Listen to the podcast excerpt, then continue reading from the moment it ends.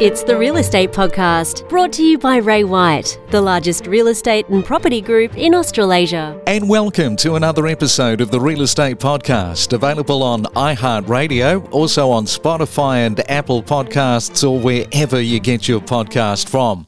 Well, I hope your long weekend is going well on this Sunday, the 17th of April for 2022.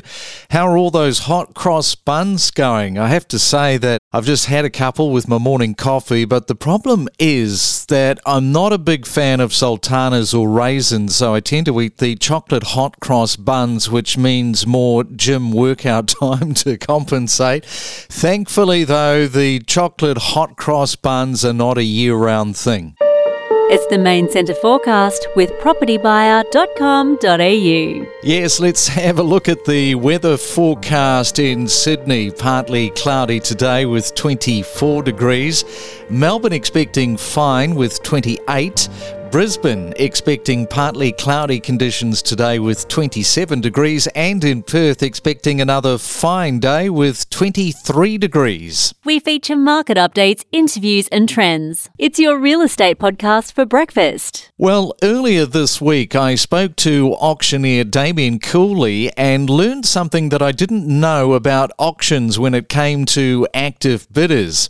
So, in order to have a strong competition at auction time, you need 3.5 active bidders, which is considered positive. But anything less than that, less than 3.5 active bidders, and that heads towards the negative range. And I asked Damien about more homes being listed for sale, giving buyers a much greater choice. I think the supply and demand absolutely plays a plays a role in any market, and, and property is no different. Um, if there's more properties on the market in any given suburb, and there's only a certain amount of buyers that are looking at purchasing, prices will be affected. If you look at any suburb and you type in to one of the portals, you type in how many properties come up in, in all price ranges in any given suburb, and, and you look at, if you looked, say, three months ago and you look now, there's more properties. In most suburbs, if not all, there's more properties on the market in those suburbs now than there was. That signifies change because the buyer pool, I don't believe, is getting stronger at the moment. It's it's probably getting weaker. This period pre Easter is always a, a, very busy period. People go away on holidays. Um, they're enjoying their families. I think it's a little bit unique this year also because we've come off the back of a big boom, and I think also we've come out of out of a of a time that has never been seen before, lockdown periods and not being able to go away on holidays. And I think that there that has had a huge impact on the way people feel. And the way people feel has an impact on whether they buy or sell real estate and what they're buying. I think we also need to look at what buyer pools there are, are out there. And what I mean by that is how are first home buyers going? How are the downsizes going? How are the upsizes going? What are their buyer behaviors that we're seeing at auctions right now? What are their buyer behaviors that we're seeing at auctions right now? It's your real estate weekend podcast in review. Also, this week, I spoke to Faye Barrett, who recently staged the Melbourne Tiny Homes Expo last month. And she got 12,000 people through the turnstiles, which is showcasing the range of different styles of tiny homes. And I asked her about the varied construction styles of the different builds. Right. Well, there's the quintessential tiny home, which is the pretty tiny home, which is on wheels. But they also come on skids in the form of shipping containers and modulars. At the Melbourne Expo, we also had well um, wagons there, you know, like gypsy wagons or Vardy as they are called. Then there's just backyard pods um, in all kinds of different shapes. In fact, in Melbourne, we probably had the most diversity that I've ever seen of any of any get together of any tiny homes ever.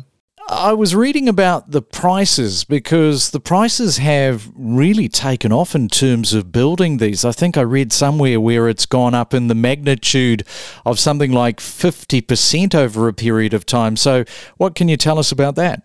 Without a doubt, the tiny home industry, just like the normal building industry, is being hit by the increase in materials that the builders use. So that has definitely had a lot to do with it. And more and more people are getting um, into the tiny home building, but people want real luxury items. And one of the desires with tiny homes is people really like to build them to their exact whims. And with that comes a lot of luxury items. The other side of things that has put the price of tiny homes, I feel, into a higher bracket is the need for them to be completely off grid. So you can put them in the back of your dwelling where you would be able to fix them to your sewerage and to your power, etc. But more ideally is to be able to put them wherever you want. So a completely off-grid home is going to set you back an extra twenty to twenty-five thousand dollars for solar and sewerage and grey water systems, etc. So that really does help with pushing the prices up. But most of all, I would say it's the luxury additions. People would like baths and nice fittings and really lu- luxurious finishes on their homes. It's your real estate weekend podcast in review. Well, one of the big problems right across the country at the moment, and it's a big headache moving forward, is the rapid rising construction costs. And I asked Rich Harvey how this is likely to impact on property values. Very significantly, Craig. You know, this is one of the things of, that's my arguments for continuing to buy property now, even in a declining market, even if prices are coming off the boil because construction costs are rising so rapidly with inflation. You know, we've seen the price of timber rise between 15 to 20%. You know, my son, who's a carpenter, trying to get LVL beams is just so difficult. There's such a delay on them at the moment. The cost of steel, aluminium, everything has gone up quite significantly. So, and a lot of builders are running into trouble because they've got fixed price contracts and they won't be making a lot of money on some of their uh, existing builds. They're almost doing it for nothing. So, what that means for the value of the property is that, in fact, it turns this, this myth on its head that buildings can actually hold their value. Yes, they go down in value, but they continue to hold their value well over time, particularly in periods where you've got rising construction costs. It's your real estate weekend podcast in review. And this week, when we spoke to Damien Cooley, I asked him about the number of auctions where there is no active bidding going on. Yeah, we're seeing uh, it's a lot more challenging to start start auctions. We're seeing more and more vendor bids, for example, being used to commence an auction. Like in New South Wales, as an example, you are allowed to use the auctioneer that is is allowed to use one bid on behalf of the vendor. And traditionally, we would use that that bid in a number of different ways. Sometimes it can be at, at a really low number just to get people comfortable to place a bid, and it's almost used as a number that's enticing people to bid above. To the contrary, if there's a scenario where we only have one registered bidder, we might use that vendor bid at a higher number and use that as a as a positioning tool. So to try and get it closer to either closer to where we need to be to sell or even at the price we need to be to sell. So we're seeing more of that.